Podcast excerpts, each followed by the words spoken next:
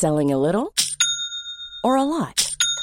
Shopify helps you do your thing however you cha-ching. Shopify is the global commerce platform that helps you sell at every stage of your business. From the launch your online shop stage to the first real life store stage, all the way to the did we just hit a million orders stage. Shopify is there to help you grow. Shopify helps you turn browsers into buyers with the internet's best converting checkout. 36% better on average compared to other leading commerce platforms because businesses that grow grow with Shopify. Get a $1 per month trial period at shopify.com/work. shopify.com/work. Eu sou Mário Persona e essas são as respostas que eu dei aos que me perguntaram sobre a Bíblia. Você escreveu perguntando se quando um cristão detecta erros e abusos de líderes religiosos, ele deve direcionar suas denúncias às pessoas, ao seu modo de proceder ou às doutrinas que essas pessoas pregam. Para onde vai, qual é o seu alvo, para onde ele aponta. Bem, tudo depende das circunstâncias, mas em momento algum nós devemos fazer vista grossa para o erro e ter o comportamento uh, inclusivo e ecumênico, né, que hoje é muito comum nas religiões, de nivelar nivelar a verdade pelo mínimo denominador comum. Ou seja, você tem um, você pensa de um jeito, eu penso do outro, então vamos fazer o seguinte: a gente elimina as nossas diferenças e descemos todos para um patamar onde a gente pensa igual.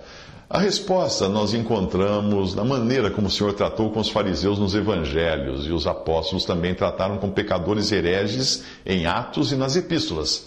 Eventualmente, eles denunciavam as pessoas as suas ações ou as suas doutrinas, dependendo da situação. É preciso entender que o pecado, seja qual for, ele deve sempre ser tratado primeiramente entre a pessoa que pecou e aquela que detectou, detectou o pecado. É triste quando nós denunciamos publicamente um pecado de alguém antes de ter tratado isso com a pessoa que pecou. Até mesmo o herege deve ser advertido antes de ser notado. Todavia, sua doutrina, esta sim, deve ser denunciada para a proteção daqueles que possam estar sendo engodados, enganados pelo erro. A experiência demonstra que é muito mais fácil alguém que caiu em, em um pecado moral se arrepender e ser restaurado do que alguém que professe má doutrina e busque seguidores. Ah, esse não vai querer largar a sua má doutrina e nem os seus seguidores. Em Coríntios, nós aprendemos que aqueles em pecado moral devem ser disciplinados, sim, pela assembleia local e colocados fora da comunhão.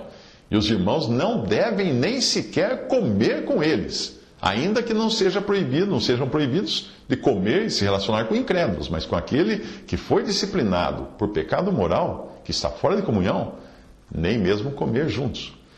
Ali diz assim: Já por carta vos tenho escrito que não vos associeis com os que se prostituem. Isto não quer dizer absolutamente com os devassos deste mundo, ou com os avarentos, ou com os roubadores, ou com os idólatras, porque então vos seria necessário sair do mundo. Mas agora vos escrevi que não vos associeis com aquele que, dizendo-se irmão, foi devasso, ou avarento, ou idólatra, ou maldizente, ou beberrão, ou roubador, com o tal, nem ainda comais. Por que, que tenho eu em julgar também os que estão de fora? Não julgais vós os que estão dentro? Mas Deus julga os que estão de fora. Tirai, pois, dentre vós a esse iníquo. É importante ressaltar aqui que isso não é uma lista Tipo assim, ah, vamos ver se ele se ele está sendo uh, alguém que cai em pecado, vamos ver se é pecado de devassidão, ou de adultério, ou de avareza, ou idolatria, ou de maledicência, ou de bebedice, ou de, de roubo. Ah, não está na lista, não, não é nada disso, ele é pedófilo, não está na lista. Bom, como, como assim? Então não é uma lista isso, percebe? Não é uma lista. Existem muitos pecados que não estão nessa lista e são dignos de disciplina, na Assembleia, reunida ao nome do Senhor. Nós também aprendemos da palavra de Deus que os irmãos não devem sequer saudar aquele que traz má doutrina. Embora, obviamente, nós podemos continuar cumprimentando os incrédulos. Veja o que diz a palavra de Deus, porque já muitos enganadores entraram no mundo, os quais não confessam que Jesus Cristo veio em carne. O que quer dizer não confessar que Jesus Cristo veio em carne? Isso significa não confessar a divindade de Cristo. Porque Todos nós nascemos, mas nós não viemos em carne, porque nós não existíamos antes. Jesus veio em carne porque ele é o Filho eterno de Deus existente desde a eternidade. Continua a passagem dizendo o seguinte: esse tal que nega a divindade de Cristo, porque não confessa que Jesus Cristo veio em carne, esse tal é o enganador e o anticristo. Todo aquele que prevarica e não persevera na doutrina de Cristo não tem a Deus. Quem persevera na doutrina de Cristo, esse tem tanto o Pai como o Filho. Se alguém vem ter convosco e não traz essa doutrina, não o recebais em casa, nem tampouco o saudeis, porque quem o saúda tem parte nas suas más obras. 2 João 1, de 7 a 11. Eh, também em 2 Tessalonicenses 3,14, nós aprendemos que aquele que não anda segundo essa doutrina, seja por ações, seja pelo seu modo de vida ou pelas coisas que professa, deve ser publicamente notado e não devemos ter qualquer tipo de relacionamento com ele, para que ele se envergonhe.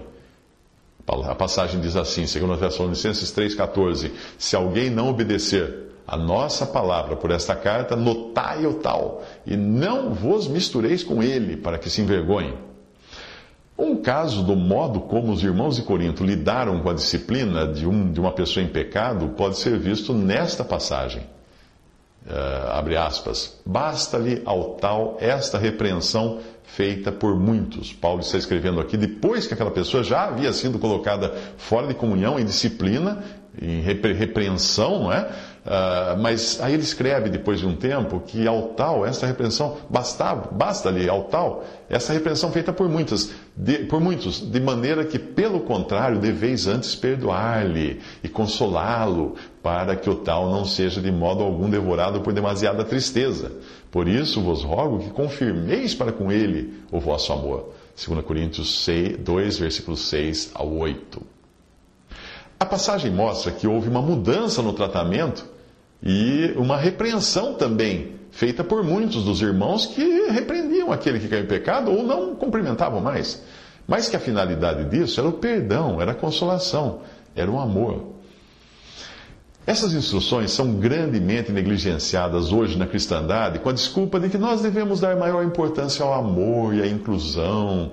Isso só tem ajudado o pé de mostarda e a massa eh, de Mateus 13, 31 a 33 a crescerem cada vez mais, porém não pela ação do Espírito, mas pela ação da má doutrina e do pecado, para o qual se faz vista grossa. Repare que na parábola do grão de mostarda, a ideia de inclusão permitiu que as aves, que as aves fizessem ninhos nos galhos daquela, daquela aberra, aberração que era aquele pé de mostarda. Que aves são essas? As aves eram identificadas um pouco antes, numa parábola anterior, como agentes de Satanás. Percebe? Ah, a árvore teve um crescimento irreal com as, essas aves, esses agentes de Satanás, aninhados nos seus galhos. Essa árvore do testemunho cristão, árvore da cristandade, do reino dos céus na terra. Repare também que na parábola da massa foi permitido a uma mulher e a mulher é proibida de ensinar em, em 1 Timóteo capítulo 2, versículo 12, foi permitido a uma mulher introduzir o seu fermento ou uma doutrina, conforme uh, fala ali em Mateus 16, 12, também, como faz Jezabel em Apocalipse 2,20. Uma, uma mulher errada no lugar errado, ensinando doutrina errada, fez a massa crescer. A massa do testemunho cristão. Muitos leem essa passagem pensando que, ó, oh, que bênção, a massa cresceu. Não, olha que horrível, a massa cresceu. O fermento é pecado na Bíblia. Fermento é símbolo de pecado na Bíblia. Nós jamais devemos comprometer a verdade em prol da unidade. Quando verdade e amor aparecem na Epístola de João, elas aparecem nesta ordem: primeiro verdade e depois amor. Graça, misericórdia e paz da parte de Deus Pai e da do Senhor Jesus Cristo, o Filho do Pai, seja convosco, na verdade e no amor. 2 João 1,3. Mas como lidar com alguém que, embora professe fé em Jesus, ande de maneira contrária a essa mesma fé? Ou o que é ainda muito pior, procure disseminar a sua posição para contaminar outros. Como, como lidar com uma pessoa assim? Nós costumamos dar grande importância ao pecado moral e nem sempre a mesma importância ao pecado doutrinário. Apesar de nós vermos nos evangelhos o Senhor tratando com maior rigor os fariseus e escribas por causa dos seus pecados doutrinários, do que com os pecados morais de pessoas como prostituta ou publicano. Pode ser fácil julgar um pecado moral, mas nem tanto quando se trata de má doutrina ou heresias, que é o espírito faccioso. Porque o herege não acha que está pecando, mas o imoral, ele tem certeza disso, até porque o que ele fez vai contra os valores que recebeu de berço, que aprendeu dos pais, mesmo que tenha sido criado numa família incrédula. Qualquer denúncia ou tratamento de má doutrina ou pecado moral deve ser tratada tendo-se em mente a glória de Deus e não o massacre da pessoa que pecou. Nós devemos agir no Espírito, no Espírito Santo, em qualquer, em qualquer um dos casos, lembrando sempre disso. Abre aspas. E já vos esquecestes da exortação que argumenta convosco como filhos. Filho meu, não desprezes a correção do Senhor e não desmaies quando for por ele eh, repreendido.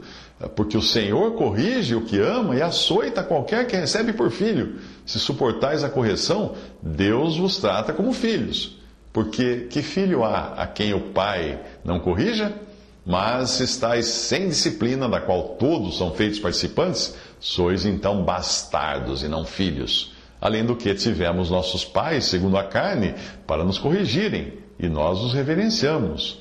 Não nos sujeitaremos muito mais ao Pai dos Espíritos para vivermos?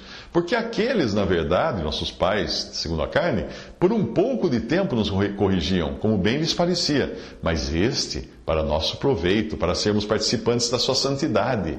E, na verdade, toda correção ao presente não parece ser de gozo, senão de tristeza mas depois produz um fruto pacífico de justiça nos exercitados por ela. Isso está em Hebreus 12, de 5 a 11. Algumas pessoas me perguntam como lidar com aquela passagem de, de, da carta de Epístola de João, que fala para nem cumprimentarmos aqueles que vêm até nós, trazendo, ah, não trazendo a doutrina, não trazendo a sã doutrina, mas que vêm até nós trazendo uma doutrina estranha à palavra de Deus, em especial negando a divindade do Senhor Jesus Cristo. Como, como tratar essas pessoas se ali diz para nem cumprimentarmos as pessoas? Bom, há uma diferença. Eu posso contratar um eletricista para ir na minha casa fazer um serviço de eletricidade e ele ser de uma religião que não crê na divindade de Cristo. Ele está indo ali para consertar meu chuveiro. Mas se ele for à minha casa no dia seguinte e falar, seu Mário, eu vim aqui porque eu quero falar para o senhor do que ensinam lá na minha religião, eu vou falar, não, senhor. Tchau. Nada disso. Eu não vou recebê-lo, não vou cumprimentá-lo, porque ele vem na categoria ou na missão de trazer a doutrina. Se alguém vem convosco e não traz essa doutrina, a doutrina da divindade de Cristo, não recebais em casa, não receber, não cumprimenta essa pessoa. Então, pessoas de religiões uh, que negam a divindade de Cristo, como Espiritismo, como uh, Mormonismo, como Testemunho de Jeová e outras, uh, não tem problema nenhum você contratar uma pessoa para fazer um serviço na sua casa, mas se ela vier com o objetivo, a missão de disseminar a sua doutrina, não a receba e não, não cumprimente. Visite respondi.com.br. Visite 3minutos.net.